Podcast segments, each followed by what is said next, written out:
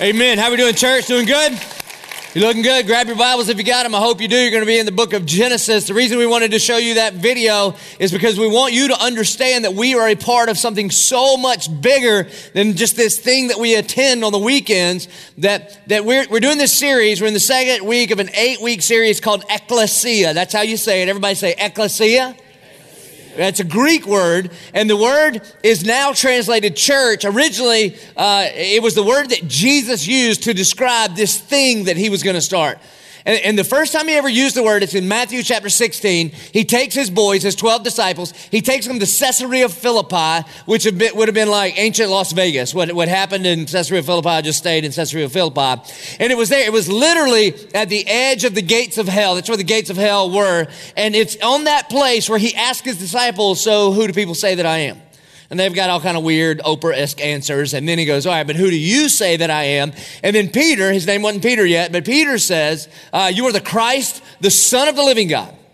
And that in that moment, uh, Jesus stops everything and says, Hold on, Peter, that idea did not come from you. It came from the Father above. And I'm going to change your name to Petra, which means rock or rocky. So he changes his name to Rocky. So then, dun, dun, dun, dun, dun, dun, dun, dun, dun, the music starts. And then Jesus says, And upon this rock, I will build my ecclesia and the gates of hell will not prevail against it. Now, that word ecclesia was not a religious word. It just meant like a called out people on purpose. Or the way I translate it here is it was a movement. About 300 years later, um, church fathers started using this word kirche instead of ecclesia. Kirche means the Lord's house. It means like a place that you go on the weekends on Sunday, get dressed up, and then go eat casserole afterwards, all right? But that's different than what Jesus was talking about. Jesus was talking about this movement, this ecclesia of called out people on purpose, and the purpose was to make disciples all over the world, not for their own glory, but for the glory of Jesus. That there is not a square inch in all of creation that Christ has not declared, that is mine. And we as a church are a part of the church. And, and so, what I wanted to do in this series, Ecclesia, is let you know what kind of church you're a part of if you're going to be a part of this church. And so, we're going to talk about our, our four core values, and we're going to talk about the vision of the church of 1122, which is a movement. That's why, that's why that word is in there in our vision statement, that we are a movement for all people to discover and deepen a relationship with Jesus Christ. Pastor Britt kicked us off last week with our first core value, which is biblical integrity. I hope you were here for that. If not, catch it online. it was an incredible sermon. And the idea is this the word integrity comes from the root word integer, which just means one. In other words, that we were created to be one whole person and that we are not to compartmentalize our lives, but that all of our lives are to love, honor, and respect our Lord and Savior Jesus Christ. And the way that we do that is not just by being better people, but we are under the authority of the Word of God. That we believe that, that the Bible is our authority, so our first core value is biblical integrity. Maybe my favorite part of his whole sermon is when he talked about how he was teaching his children the Bible, and he said he was going to love the Bibles down their throats until they got it. That was my favorite part. He also said, that um that, that that in our in our Christian life there's kind of an air war and a ground war. And in the air war the most important words are it is finished. In other words when Jesus Christ died on the cross that counted for you.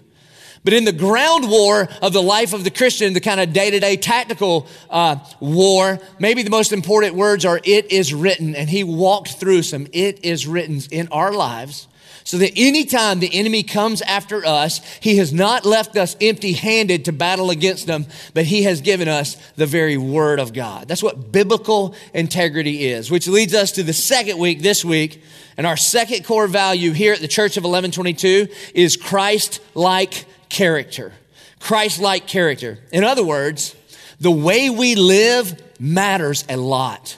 The way we live matters a lot. And what, what I always want to be careful on is this, though. Um, it's not like when we get our character right, then we get Jesus. It goes the exact opposite.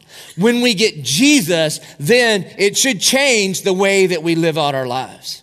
And so typically, um, in evangelicalism, or really all throughout the history of Christianity, people have erred in one of two extremes. One is licentiousness or license or antinomianism is the theological term. And that means, hey, look, God saved me. It doesn't matter what I do.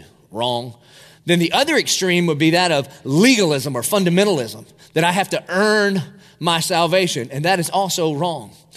And so, what it means is when we surrender our life to the Lordship of Christ, then Christ takes up residence in us through the power of the Holy Spirit. And what we believe and confess on the inside over time, not necessarily overnight, should change the way that we act and live on the outside. The way Paul says it in Philippians is that we should live our life in a manner worthy of the Jesus, uh, in a manner worthy of the gospel of Jesus Christ.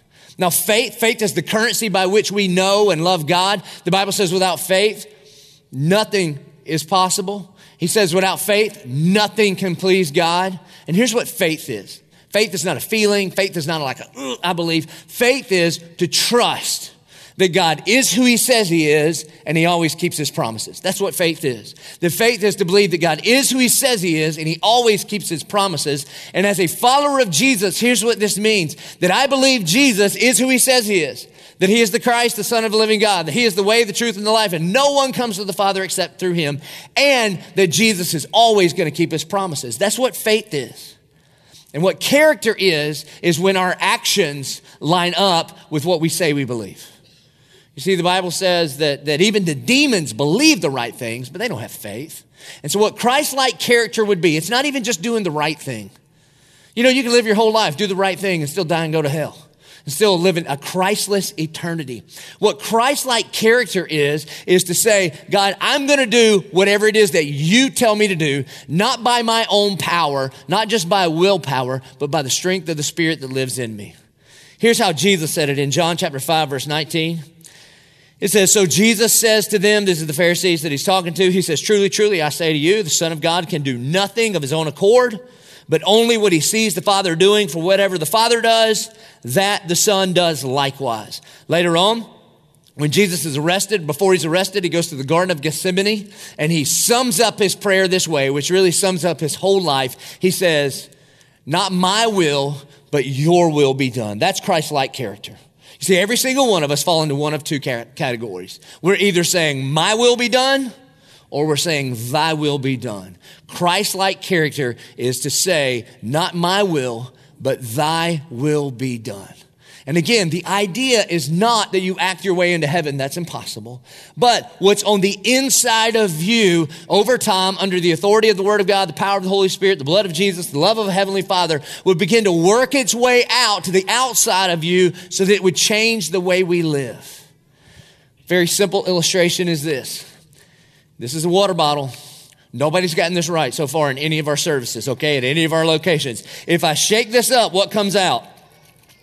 Everybody's still nervous. One guy that I pay to be here every service, he answers it. But uh, everybody's always like, uh, it's, it's, it's, not a, it's, it's, it's not a trick question. When you shake up a water bottle, what comes out of it is water.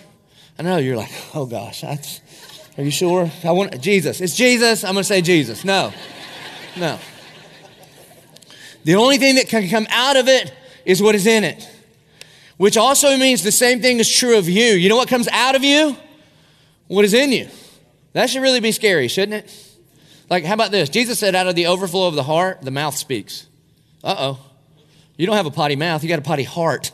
That's what that means. Nothing slips. and, the, and the measure of a man or a woman's character will never be found in times of comfort. The measure of our character is fi- found in times of challenge and uncertainty. You really want to know what's deep down in here? You shake you up and you see what comes out. Jesus is being pressed in the Garden of Gethsemane. He knows he's about to go to the cross, and here's what comes out of him Not my will, but your will be done. What, what matters to us a lot here at this church is that we that you and I would live lives of Christ-like character. That means, that means that God is on his throne, he is sovereign and he is in control, and your life matters. Obedience matters. The decisions that we make, the life that we live matters. And again, We don't, we don't find out people's character when things are comfortable, but when there are incredible challenges that shake us up to see the kind of men and women that we are. And so the reason that I want to go to the book of Genesis, all right, we're going to study the, the life of Joseph. And this isn't, if you're new to Bible study, this isn't like uh, Christmas Joseph. He comes much later. If you grew up in the 70s, this is Technicolor Dreamcoat Joseph, okay? This is Old, Old Testament Joseph. And then we're going to start in chapter, I'm going to teach this kind of Tarantino style. We're going to start in 37, we're going to 50, but we're going to end up in 33, okay? So just kind of hang in there. And so the reason I want to look at Joseph as a man who demonstrates Christ like character is this is that he he has four major challenges throughout his life. Four major challenges in his life. And those are the first one is going to be popularity or the approval of man. The sec- second one is going to be sexual immorality or sexual temptation. The third challenge is the way he deals with power. And the fourth challenge is the area of forgiveness. Now, let's just be honest. The Bible, this, this was written thousands and thousands and thousands of years ago. How relevant is the almighty word of God that today, that today, anybody here struggle with what people think about them?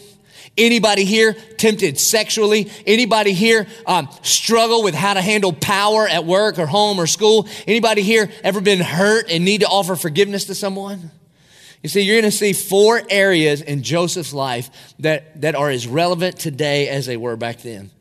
So let me tell you a little bit about Joseph. If you pick it up in, in Genesis chapter 37, verse 5, it says this, it says, Now Joseph had a dream, and when he told it to his brothers, they hated him even more, which means they already hated him before he ever told them the dream. So let me tell you why. So Joseph was the youngest of all, all the brothers. He had 11 brothers. There were 12 in total. And he was his dad's favorite son. Not only was he his dad's favorite son, but he came from his dad's favorite wife. So if you've got a favorite wife, there's already a problem, okay? I don't have time to unpack all that, but it's just true. You know it. And so, and so the thing is, is that Jacob, his dad, didn't even hide it. Let me just tell you, if you've got a favorite kid, you know, if you've got a bunch of them and there's one you just like the best, just keep it between you and Jesus, okay? Don't tell anybody. You'll ruin your family, the kid. I mean, the, the counseling bills alone will just be ridiculous, okay? And so, but Jacob, the dad, he didn't do that. So he made, he made Joseph this, this coat of many colors, which was like the number one son banner, and Joseph just would wear it, all right? Well, partly because he's a teenager and you just do whatever you want to do and wear what you want to wear, right? And so he would show up to dinner and be like, hey, everybody, where's your number one son jacket? Oh, you don't have one? I do because I'm the favorite. So they already didn't like him. And then we pick it up in five and he has this dream. And so he just tells them what the dream is. And here's, here's a part of why he's going to tell them what the dream is. Because what we're going to find here is one of the challenges that we're going to see in Joseph's life is, is the applause of man or the approval of God. Now, does anybody struggle with that at all? Do you really care what people think or what God thinks? You see, what, what Joseph cared most about is what God thought about him, not what his peers thought about him. So he has this dream, and then in verse 6, he says to them, Hear this dream that I have dreamed. Behold, we were binding sheaves in the field, and behold, my sheaf arose and stood upright, and behold, your sheaves gathered around it and bowed down to my sheaf. And his brothers said to him, Are you indeed to reign over us? Are you indeed to rule over us? So they hated him even more for his dreams and for his words. Verse 9, and then he dreamed another dream, and he told it to his brothers and said, Behold, I have dreamed another dream.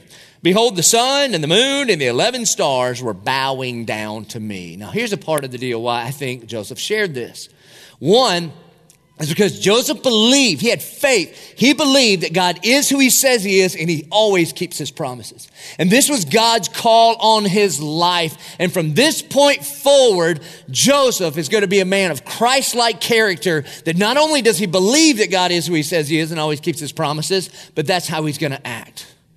And now the brothers, they, they naturally, they hate him. I mean, think about this. Anybody have a younger sibling in here? Raise your hand high if you do. At Bay Meadows, everywhere. Okay. Can you imagine your teenage younger sibling come to you and says, behold, I mean, you just woke up that morning, that morning eating your grape nuts and somebody's like, behold, uh, I've had a dream. And the dream is that all my older brothers and sisters, you guys are going to bow down to me. What would you do if you're the big brother? You go give him one of those?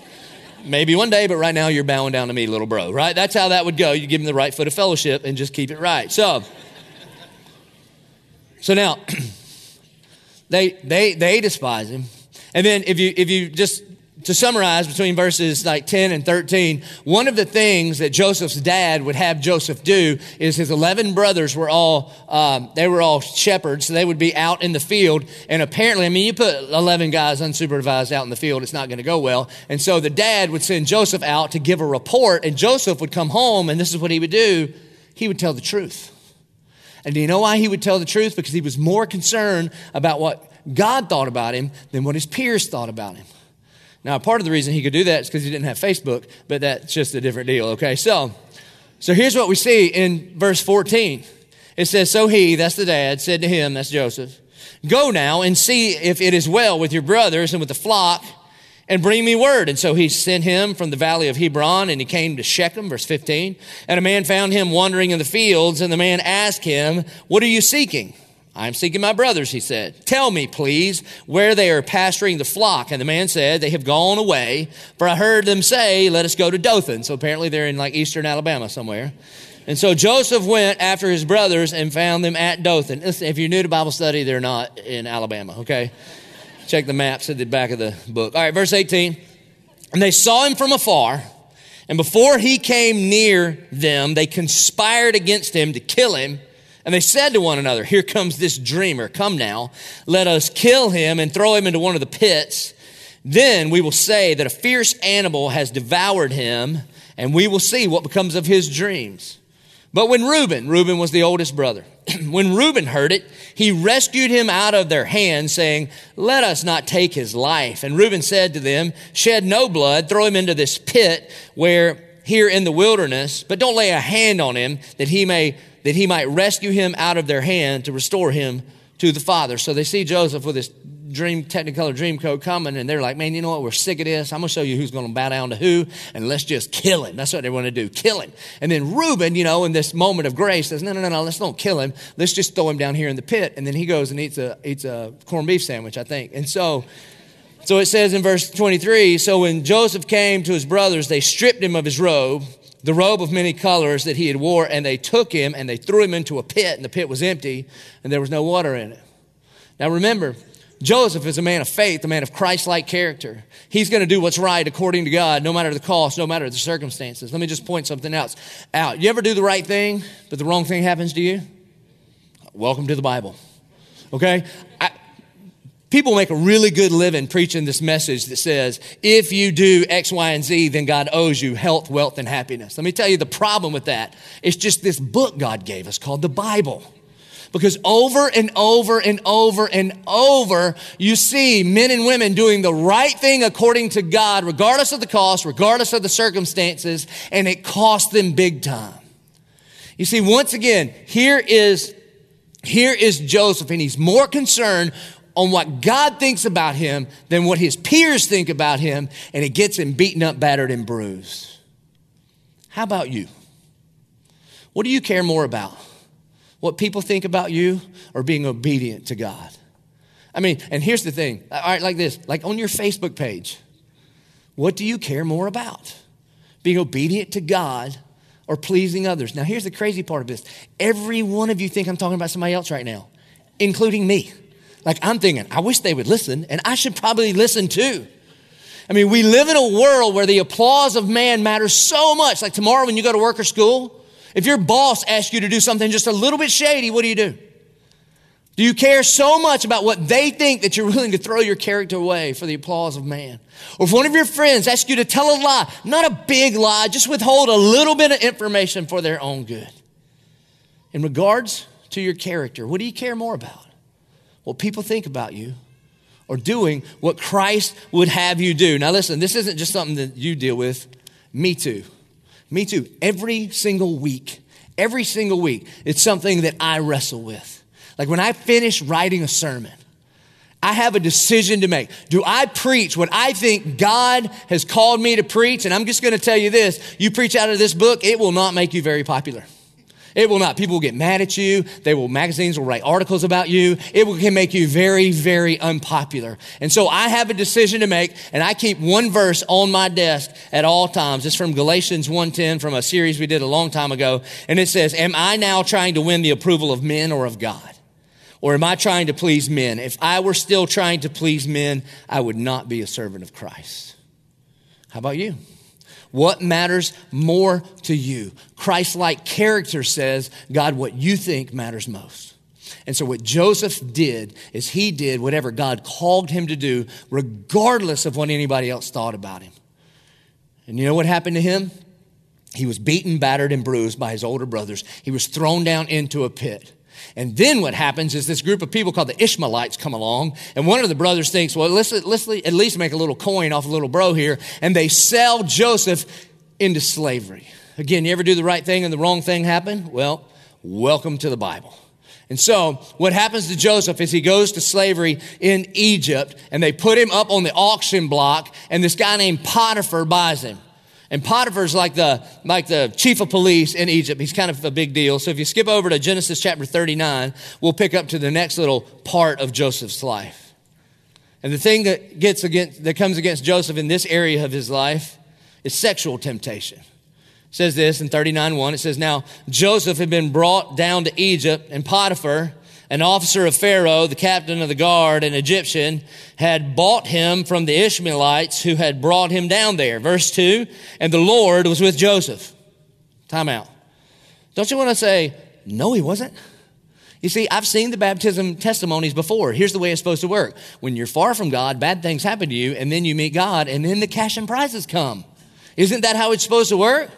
Lord, it kind of seems like you're not paying attention what's going. What do you mean you're with Joseph? He just got uh, beaten up by his brothers and sold into slavery. How can you say that the Lord is with him? What you're going to see throughout the life of Joseph is this phrase over and over and over again.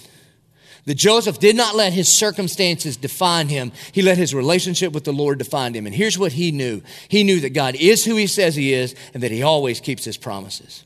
So the Lord was with Joseph. And he became a successful man. And he was in the house of his Egyptian master, and his master saw that the Lord was with him, and that the Lord caused all that he did to succeed in his hands. And so Joseph found favor in his sight, and he attended him, and he made him overseer of his house, and he put him in charge of all that he had. From the time that he made him an overseer in his house, and over all that he had, the Lord blessed the Egyptian's house for Joseph's sake. Now, again, if I'm Joseph, I'm thinking, Lord, I got an idea. Won't you bless me for my sake? But he's not. He doesn't do that. Joseph never complains. He never grumbles. It says the blessing of the Lord was on all that he had in house and field. So he left all that he had in Joseph's charge. And because of him, he had no concern about anything but the food that he ate.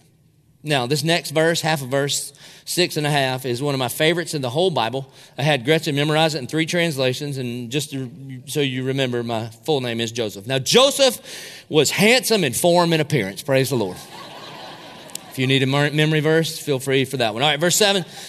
and after a time, his master's wife cast her eyes on Joseph, and she said, Lie with me, which is Egyptian for I like Hebrew boys and I cannot lie. That's what that means.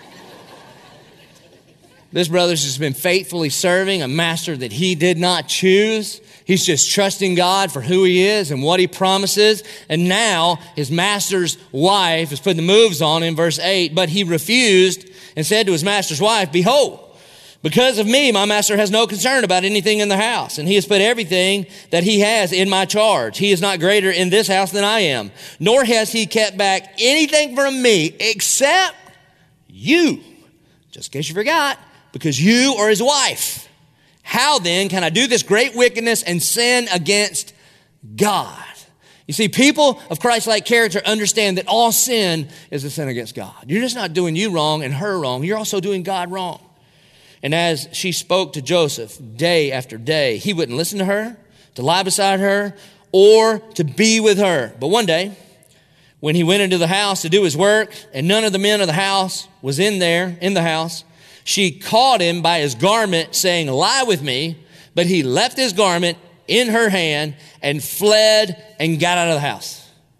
Do you know what you do if you have Christ like character in regards to sexual temptation? Flee! It's the only command that the Bible gives you in regards to sexual immorality. Flee! And so he comes in, she grabs his coat. He's like, You can keep the coat. Coats have been getting me in trouble my whole life. I, he running shirtless down the road. I am out of here. Nothing will challenge your character in our society like sexual temptation. And I'm going to tell you, you're going to want to flirt and you're going to want to make excuses, and not me, and this is different, and we're in love, and you don't understand. The Bible says, flee, run away. If you want to hear more on that, go back two weeks. I preached on it for about three hours the last week of Judges. Go check it out. So that's the second thing that challenges this character. The third thing that challenges this character is this, is power. So what happens is Potiphar gets home and his wife standing there with his coat and says, look, this Hebrew boy that you brought into our house, he tried to rape me. And so then Potiphar is going to put him in prison. Verse 20. And Joseph's master took him and put him into the prison, the place where the king's prisoners were confined, and he was there in prison. Verse 21. But the Lord was with Joseph. Now, I think if I'm Joseph, I think I would say, Lord, why don't you go be with somebody else for a little while, okay? Let's go spend some time with Potiphar's wife. She needs some company and hook her up or something, all right? Because, good gracious, you're killing me. All right, but he doesn't grumble. Why? Because he believes that God is who he says he is and he always keeps his promises. But the Lord was with Joseph and showed him steadfast love and gave him favor in the sight of the keeper of the prison. Again, if I'm Joseph, I'm like, Lord, how about just get me out of prison? That would be a way to show me favor and steadfast love, but he doesn't do that. He keeps him in prison. Verse 22. And the keeper of the prison put Joseph in charge of all the prisoners who were in the prison. Whatever was done there, he was the one who did it. The keeper of the prison paid no attention to anything that was in Joseph's charge because the Lord was with him. And whatever he did, the Lord made it succeed. And so, one day, Joseph's hanging out in the prison and he makes two friends, all right? And these two guys come up, these two other prisoners. One was a cupbearer and one was a baker. And they had previously worked for the Pharaoh. But somehow they were political prisoners and they had these dreams and they're telling about him. They're telling him about these dreams one morning. And Joseph says, You know what? God has given me the ability to interpret dreams. So tell your dreams to me and I'll tell you what they mean. And the cupbearer's like, Okay, here's my dream. He goes through his dream. And, and Joseph says, All right, here's what's going to happen. In three days from now, uh, Pharaoh's going to lift up your head and restore you and you're going to get your old job back. And listen, listen, listen. When you get next to Pharaoh, could you please advocate for me like I've been advocating for you? Just please don't forget me. And the cupbearer's like, yeah, no problem. And then the baker knows, goes next. He's like, my dream was super similar. All right. And he explains his dream. And then Joseph's like, okay, uh, your dream is very similar, but it's not as good. Okay. In three days, you're all, you're, the Pharaoh's going to lift up your head all the way right up off your body. Okay. He's going to behead you. He's going to hang you and kill you. And then the vultures are going to eat out your eyeballs. Okay. So tough. Now, cupbearer, let's talk because you can't do me any good anymore. All right. So cupbearer, just please, please, please don't forget me. And so sure enough, in three days, the baker's dead and the cupbearer gets his old job back. And for two whole years, for two years, Genesis, go to Genesis chapter 41. After two whole years, Pharaoh dreamed that he was standing by the Nile. So sure enough, for two years, Joseph every morning is waking up saying, any minute now the cupbearer is going to come and get me out. For two years, nothing happens. And then one morning, the Pharaoh, he wakes up in the morning and he comes down to the kitchen table and making his cereal and everybody's gathering around. He's like, yo, I had the craziest dream, okay? I dreamed that, I, that there were these big, seven big fat cows by the river and then these seven skinny cows came up, walking dead looking cows, and they came over and they ate the seven fat cows, but they didn't get any fatter. I don't know what that means. And so everybody, all the magicians and soothsayers and all the, all the uh, intellects gather around and nobody knows what it means. And then the cupbearer is like, you know what I just remembered? Um, I didn't really, I really don't like talking with you about the time you threw me in jail, but back when I was in jail, I had this roommate. Let's not talk about that much, but I had this roommate. And he was like this spiritual guy, and he had this gift, and he could interpret dreams. So, what if we go get that guy and bring him here to tell you what your dream means? So, in verse 14 of chapter 41, it says, Then Pharaoh sent, and he called Joseph, and they quickly brought him out of the pit. And when he shaved himself and changed his clothes, he came before Pharaoh. So trying to, you know, wash the jail stink off of him a little bit. Verse 15. And Pharaoh said to Joseph, I've had a dream, and there is no one who can interpret it. I have heard it said of you that when you hear a dream, that you can interpret it. Now, the, the challenge that Joseph's going to get here is the challenge of power. Now, think about it real quick. If you're Joseph's life coach, what kind of advice do you give him? You lean in, you're like, Joe, this is your chance, man. Okay, listen, You've got to seize the moment. I mean, this is the most powerful man in the entire world, and you've got to make much, much of you. I mean, even if you got to lie on your on your on your transcripts or your application a little bit, or or, your, or if you got to boost you up a little bit, you better talk about what you can do. You have a unique gift set. You've got a unique set of talents. This is your chance to make much of you, Joe. Here you go, Joe. And here's what Joseph said, verse 16. And Joseph answered Pharaoh, It is not in me. God will give Pharaoh a favorable answer. And we look at that and we're like, well, what's the problem? Here's the problem. Here's the biggest problem. Everybody in the room went, oh, no, Joe. That's the wrong thing to say to the Pharaoh. You see, the Pharaoh thinks he's God. In fact, the Pharaoh has people bow down to him as the one true God. And what you just did is wag your finger in his face and say, My God's bigger than your God. That's just what you did to the most powerful man in the world. What are you doing? And all the people gathered around, they started humming, no, no, no, no, no, no, no, because they think Joe's dead. You see, not only that, I imagine some of his boys are like, How are you still leaning into the God thing, man? I mean, he hasn't come through for you yet. With your brothers, you were doing what was right according to God, no matter the cost, no matter the circumstances. They beat you up, sold you into slavery. And then at Potiphar's house, you're trying to do what's right according to God. You still get treated wrong. Last two years, I don't know if you remember this, Joe, but you have been in prison. Where has your God been? What has your God done for you lately? And Joseph is saying, because he's a man of Christ like character, my circumstances do not define me. My relationship with the Lord defines me. And so he's like, it ain't in me. It's God. God will give Pharaoh a favorable answer. And then, sure enough, Pharaoh listens. And Joseph interprets the dream. And he's like, all right, those seven fat cows mean we got seven years of plenty. Those seven skinny cows, we got seven years of famine. So, if you want to know my opinion, I know I've just been running the craft department at the jail for the last two years, but if I were going to be in charge economically of the entire world, here's how I would do it. I would set a budget and I would live on margin. I would, I would have some margin there. And, and I, in the first seven years of plenty, I'd hold back enough that we can make it through the last seven years of famine. Verse 39, and Pharaoh says to Joseph, since God has shown you all this, there is none so discerning and wise as you are. You shall be over my house and all my people shall order themselves as you command. Only as regards to the throne will I be greater than you. And Pharaoh said to Joseph, See, I have set you over the land of Egypt. And all his advisors said, Yay. Because they've been trying to get this job their whole life. And now this guy that still smells like prison, that's been running the prison yard for two years, he's in charge of the world. So let me ask you a question. When you go to work tomorrow, what does your faith look like there? When you have the opportunity to make a power play, when you have the opportunity to undercut one of your friends so that you can make the sale, when you have the opportunity to smudge the numbers just a little bit to make much of you, in that moment, what matters more to you? Do you think you're in control of your promotion or do you think the one true God is in control of your promotion? Do you really trust God that He is who He says He is and that He always keeps His promise? If you're a Christian, if you're a Christian, we follow a Christ that though he was in the very nature God, he did not consider equality with God something to be grasped, but he dressed himself as a servant and became obedient to death and he laid his life down. What you and I as Christians are supposed to do, if we're going to walk in Christ like character, is we always leverage whatever God has given us to serve others and not ourselves. How about you? Which leads to the fourth one. Sure enough. Sure enough, Joe becomes the vice president of Egypt, which means he's like the most powerful man in the entire world. And, and, first seven years, first seven years, they got plenty. They got more grain than they know what to do with. And then, like year eight, day one, food starts running out and people from all over the world start getting hungry and word gets out like on CNN or something that Egypt has grain and people start coming into Egypt to get grain. And guess who? About 2 years in guess who starts getting hungry? His brothers and his dad all the way back in their hometown. And so the dad, Jacob, tells the boys, Hey, listen, I need you guys to go to Egypt and get us some grain. And he won't send all of them at one time because he's still a little gun shy. You know, he lost one kid on the first field trip. So he's like, All right, we got to, you know, got to divide this up. So he only sends a few. So in chapter 42, the brothers start showing up.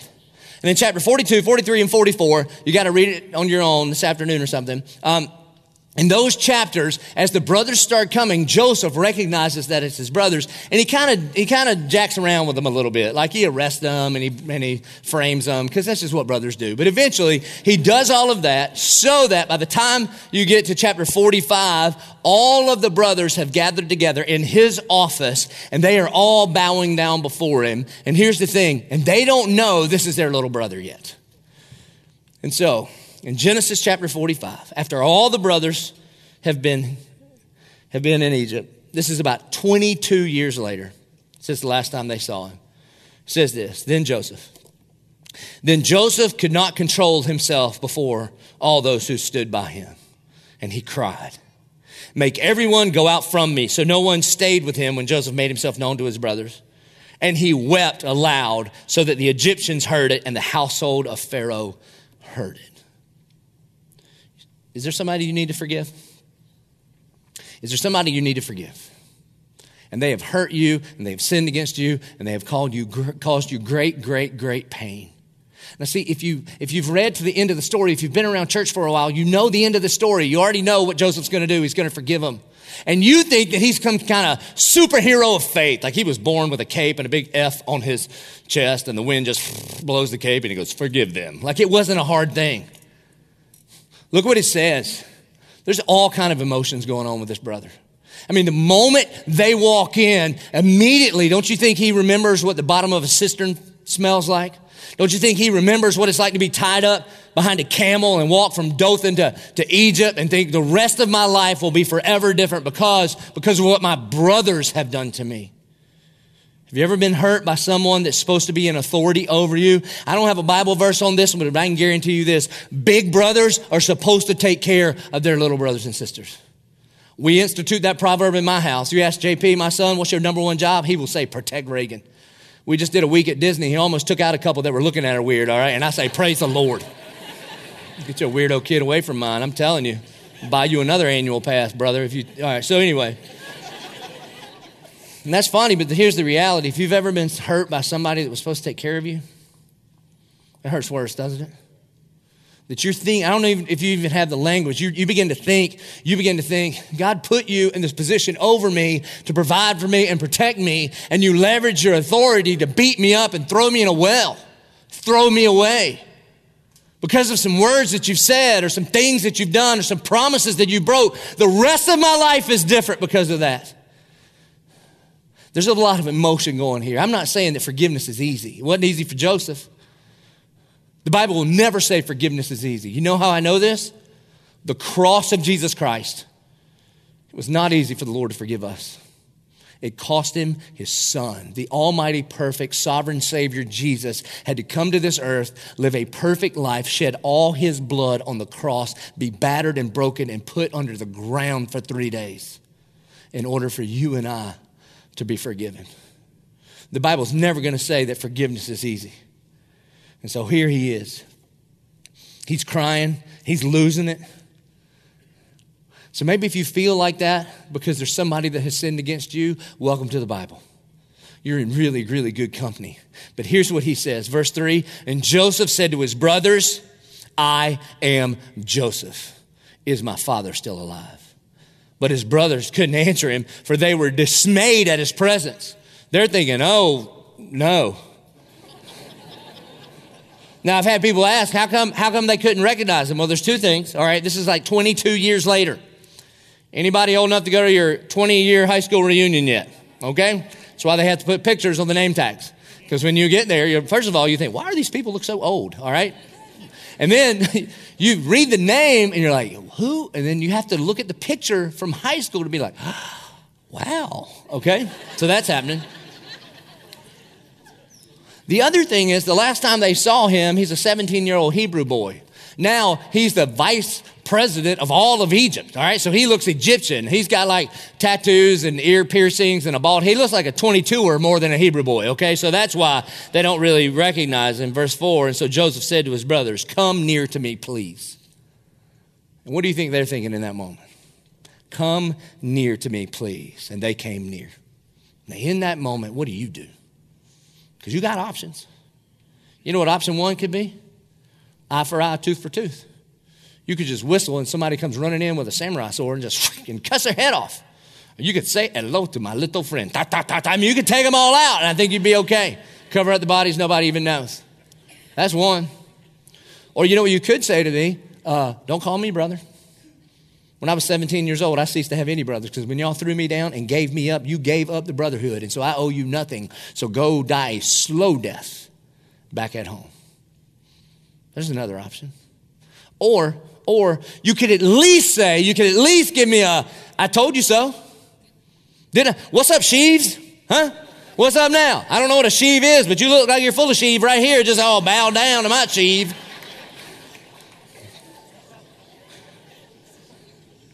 He doesn't do any of it. He doesn't do any of those things. You know why?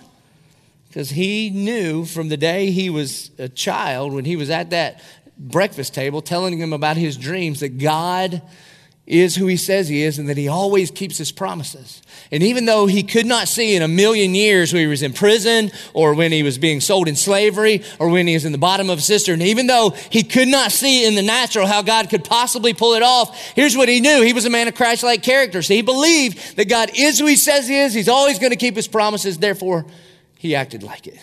So here's what he says. And he says to them, I am your brother Joseph, whom you sold into Egypt, just in case if you forgot how I got here. And now, do not be distressed or angry with yourselves because you sold me here, for God sent me before you. That's big. see, you thought you were doing something evil against me, and God had a purpose and a plan behind it this whole time that God, sovereign God, sent me before you to preserve life. For the famine has been in the land these two years, and yet there are five years in which there will be neither plowing nor harvest. And God sent me before you to preserve for you a remnant on earth and to keep alive for you many survivors. So it was not you who sent me here, but God. This is huge. You see, Christ like character lets us know that God is sovereign over everything. He's like, listen, you thought you were in control when you were, when you were hurting me. You weren't in control. God Almighty was in control. He has made me a father to Pharaoh and Lord of all his house and ruler over all the land of Egypt. Hurry up and go to my father and say to him, Thus says your son Joseph, God has made me Lord of all Egypt. Come down to me and do not tarry. You see, here's, here's the thing. Joseph knew that he's a good, good dad. That's just who he is. And I'm loved by him. That's just who I am. And regardless of the circumstances, regardless of the cost, regardless of the pain that you put me through, nothing has ever been over his head. Nothing has been out of his hands. He's still got the whole world in his hands. And what you were trying to do to hurt me, God was doing to save you. And you think, hold on, where are you going with this? Can God use evil for good? See the cross of Jesus Christ. And, and, and let me really blow up our little southern evangelical American minds. And God, it, God doesn't just use evil, He can even allow it and know it is coming your way and do nothing to stop it on purpose. What? How can you say that? The cross of Jesus Christ what, what looks like the most horrific sin in the history of eternity that God showed up to earth and we killed him. And yet God had a plan to use that very sin to redeem the killers. Do you get that? That, that when, the, when the Jesus killers all gathered around him, which is me and you in our sin, and we said, crucify him, kill him, little did we know that God actually purposed that very moment that Jesus would push up on his nail pierced feet and he would say, Father, forgive them for they know not what they do. It is finished. Let me tell you how this works in your own life. If you don't have a sovereign view of God, I honestly, I don't know how to tell you how to deal with pain. God does not drive an ambulance. He's not running around behind your life trying to clean up all the messes that He can purpose even some of the most painful things in your life for His own glory. In God's economy, did you know that He might allow you to go through the pain that you were through, going through, so that you could offer forgiveness, unmerited favor and grace towards somebody else? And God might use that very instance of your forgiveness offered to them so that they could see and understand the gospel for the first time. And that God might use that very moment that they would surrender their life to the Lordship of Christ. And in God's economy, He would say, worth it. Worth it. This is what Joseph believes. And this is a big part of the reason he can forgive his brothers. Now, again, I am not saying it's easy. I'm just saying that our story revolves around God's plan. God's plan does not revolve around our story. And I know, man, I get it. I'm not saying, I'm not saying that, that it's easy. I'm not. Forgiveness isn't easy. It cost God his son. But let me tell you who wants you to believe forgiveness can't work. The enemy wants you to believe forgiveness is impossible. You know why? Because at the core of the message of Jesus is forgiveness. So if he can convince you that it's impossible for me to forgive my dad or forgive my mom or forgive my ex, then it's surely impossible for God to give me, forgive me. But Almighty, sovereign God says with faith, anything is possible. And if Jesus can push up on those nail pierced feet and say that we're forgiven, then we're forgiven. And we can forgive others. That not only not only does, does, does Joseph forgive his brothers, you know what he gets? He gets kind of a little bonus here. For the next two decades, you know what he gets? He gets a relationship with his father again. You know, there are some of us in this room who've been withholding forgiveness, and it doesn't just damage the relationship of the people that have sinned against us, but there's always collateral damage in unforgiveness. If you've got any kind of family junk, which is all of us, if, you, if you've got that kind of family junk, you, you know, and when it rises up like at Thanksgiving and Christmas, like you walk into that house and everybody's got your last name, but and you love everybody, but this one hates that one and it stinks up the whole room, and then everybody's casserole is sorry. Is that not true? There's just collateral damage to forgiveness. And so this is what he does. He forgives his brothers. He forgives his brothers. And he has this relationship with his dad for two more decades. And then if you go down, if you go to the to the last of the book of Genesis, Genesis chapter 50, Eventually, his dad gets old and he dies. Verse 14 says, After Joseph had buried his father, Jacob, Joseph returned to Egypt with his brothers and all who had gone up with him to bury his father. And when Joseph's brothers saw that their father was dead, they said, It may be that Joseph will hate us and pay us back for all the evil that we did to him. You see, this is the nature of forgiveness. Anytime someone sins against you, they create a debt debtor relationship. They owe you something, they took something from you. They hurt you. And so you have a decision whether you can make them pay you back, which they can't because you can't back, go back in time and undo it or redo it. So you can hold on to that debt or you can cancel the debt. That's what forgiveness is. It has nothing to do with feelings. We'll have all kind of feelings about that stuff. And so his brothers are like, hey, maybe he's going to pay us back. Maybe he's not going to actually forgive us. And he's been doing this whole deal just to keep dad happy. Verse 16. And so they sent a message to Joseph saying, Your father gave this command before he died. Say to Joseph, please forgive the transgressions of your brothers and their sin because they did evil to you. And now, please forgive the transgression of the servants of the God of your father. And Joseph wept when they spoke to him. And his brothers also came and they fell down before him and they said, Behold, we are your servants. But Joseph said to them, Do not fear, for am I in the place of God? And as for you, you meant evil against me let me show you something that Joseph never does. Joseph never just glosses over the past as if it was not a big deal. He calls evil evil because it's evil. He doesn't say, you know what, that human trafficking thing, not a big deal. That slavery thing, not a big deal. That domestic violence deal, not a big deal. That time that I was accused of, of rape when I actually didn't do it and I'm in prison, not a big deal. He never ever does that. Sin is a big deal. I'm not saying the pain that has happened to you is not a big deal. When people have run out on you and lied to you and stabbed you in the back, it's a big deal. You know how big a deal the sin is? Not just that we have done, but done against us. It's such a big deal that Jesus had to die on the cross for it. That's a big deal. And so here's what he says As for you, you meant evil against me, but God. Some of my favorite verses in the Bible start this way but God meant it for good. Now, here's, it does not say you meant evil and God used it for good. It says God meant it for good. That God is sovereign over everything, even our very own pain.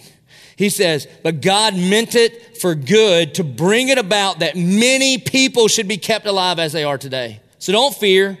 I will provide for you and your little ones. And thus he comforted them and spoke kindly to them. Do you think they had any idea what hung in the balance on that very day? I don't think they had any idea. You see, they're all kneeling down before him. They're expecting to be killed, to be beheaded. And then Joseph says, Listen, I'm going to forgive you. I, I forgave you a long time ago. I'm still forgiving you now. Not only I'm going to take care of you and your little ones, that, that God, what you meant for evil, God meant for good. See, did he, do you think he had any idea that this would be a picture of the gospel? That one day Jesus would show up, people would try to murder him, and God would use that very murder to save the murderers. That's just how God works. And not only that, these 11 brothers 12, including Joseph, they all grow up and have families, and they become the 12 tribes of Israel. For 400 years, they're in Egypt. And then Moses comes and gets them out, takes them right to the edge of the promised land. Joshua drives them all the way through, and they set up the nation of Israel. And out of the nation of Israel becomes one Messiah, and his name is Jesus. And 2,000 years ago, he said, Upon this rock I'll build my church, and the gates of hell will not prevail against it. And today, we gather to make much of Jesus, and you could trace it all the way back to this one singular moment in human history where Joseph is standing in front of his 11 brothers, and he forgives them. Do you have any idea what hangs on the balance when you withhold forgiveness in your family? The answer is no, you have no idea. It could change the trajectory of your family for every generation until Christ returned. And then you look and you go, how could he do this? How could Joseph possibly pull this off? Maybe Joseph could forgive because he knew what it was like to be forgiven. We're going to close with Genesis chapter 33. Go all the way back to 33. When you get back to, when you get back to Genesis 33, the main uh, character going on in 33 is the dad of Joseph. His name's Jacob. Jacob means, his name means deceitful one. And Jacob was kind of a mama's boy. He liked to cook, hang out in the tents. And he had a brother named Esau. The Bible says Esau just means hairy. So he's a big hairy dude and he, and he liked to hunt. I like him already. Okay. And so, um, one day while Esau's out hunting, Jacob steals the two most important things from his big brother Esau his birthright and his father's blessing. And when big hairy Esau, good with a bow Esau, finds out that his, that his little, you know, cooking brother stole his stuff, he vows, I'm going to kill him. And so Jacob's mom's like, you better get out of here because big brother's going to kill you. And so for decades, Jacob lives on the run. He lives on the run. Now, again, this is Joseph's dad, Jacob. And so Jacob's living on the run, and eventually he, he kind of comes back to the Lord, and the Lord tells him, Hey, you got to go see your brother. And basically, Jacob thinks, You know what? I'd rather die under Esau's hand than just live on the run like this. And so when you pick it up in Genesis chapter 33, that's what's going on. And it says this they're going to meet, Jacob and Esau. And Jacob lifted up his eyes and looked, and behold, Esau was coming, and 400 men with him. And so he divided the children among Leah and Rachel and the two female servants. And he put the servants with the children in front. Then Leah and her children and Rachel, and who's that? Joseph. Now he's got 12 boys. There's only one mentioned by name. And what we're going to find out in a little while, what, what Jacob is trying to do, he's trying to pay off Esau. He's bringing everything that he has, all his family, all his riches, and he's going to say, In order for me to pay you back, I'll give you everything that I have. That's what he's trying to do. But check it out. There's one child mentioned here by name Joseph. Verse 3 He himself, that's Jacob, went on before them, bowing himself to the ground seven times until he came near his brother Esau. Now imagine in that moment what is little Joseph thinking. He's probably about nine or 10 years old at this point. And there he is. You know, he's thinking, what are those 400 men doing? Why are they dressed for war? And especially that big hairy one. And his mama said, That's your Uncle Esau. He went, Oh no. Oh no, I heard, I heard all growing up that dad robbed Uncle Esau from his birthright and the blessing of granddad. And I thought, in, in the reason that we had to live out of town all of these years, my whole life, plus before that, in the reason that we had to, because, because I've always heard that if we ever saw Uncle Esau, Uncle Esau was going to kill our dad and maybe kill us all. And they said, yeah, yeah, that's him. And so there they are, kneeling before Uncle Esau. And imagine what this little 10 year old boy is thinking oh no, this is it. My dad's about to lose his life, and maybe we are too. And quite honestly, I think Uncle Esau is right. I think he could kill my dad here. My only hope is grace. My only hope is mercy. My only hope is forgiveness. In verse 4, but Esau ran to meet him and embraced him and fell on his neck and he kissed him and they wept. And when Esau lifted up his eyes and he saw the women and children, he said, Who are these with you? And Jacob said, The children whom God has graciously given your servant. And then the servants drew near, they and their children, and they bowed down. Leah likewise with her children drew near and bowed down. And last, who? Joseph, the only one mentioned by name. And Rachel drew near and they bowed down. And Esau said, What do you mean by all this company that I met? And Jacob answered, To find favor in the sight of my Lord. In other words, I want to pay you back. And verse 9, but Esau said, I have enough, my brother. Keep what you have for yourself. In other words, you're forgiven. I don't owe you any, you don't owe me anything. And in that moment, little 10 year old 10 year old Joseph experiences what a forgiveness of a debt is. He says, You're forgiven. And maybe, the Bible doesn't make this connection, but maybe the reason that Joseph can stand over his 11 brothers who are bowing down before him and he could just take them out right then, maybe he's thinking, you know what, I remember this picture about 30 years ago. I can remember a day when I was kneeling down before my uncle Esau and he had every right to take out my dad. But by his grace and mercy, he forgave. And maybe that, that's why he could stand before his brothers that day and say, Because I have been forgiven much, I forgive you. And he had no idea, no idea what hung in the balance. Do you know how big a deal your life is? Do you know how much it matters? Do you know how much the decisions that you and I make matter? See, you have no idea. The decisions that you make this week in regards to the applause of man or sexual immorality or power or especially forgiveness, you have no idea. There might be a little 10 year old watching every move that you make. And it could change a generation forever. It could be a roommate is watching you in regards to the way that you live your life. It could be somebody that you work with. It could be a neighbor. And because of what you do, because you have Christ-like character and you demonstrate that you believe God is who he says he is and he always keeps his promises. 20 or 30 years from now, God could use that very thing to change, to change. In our case, it changed the entire world. Here's the way Jesus said it.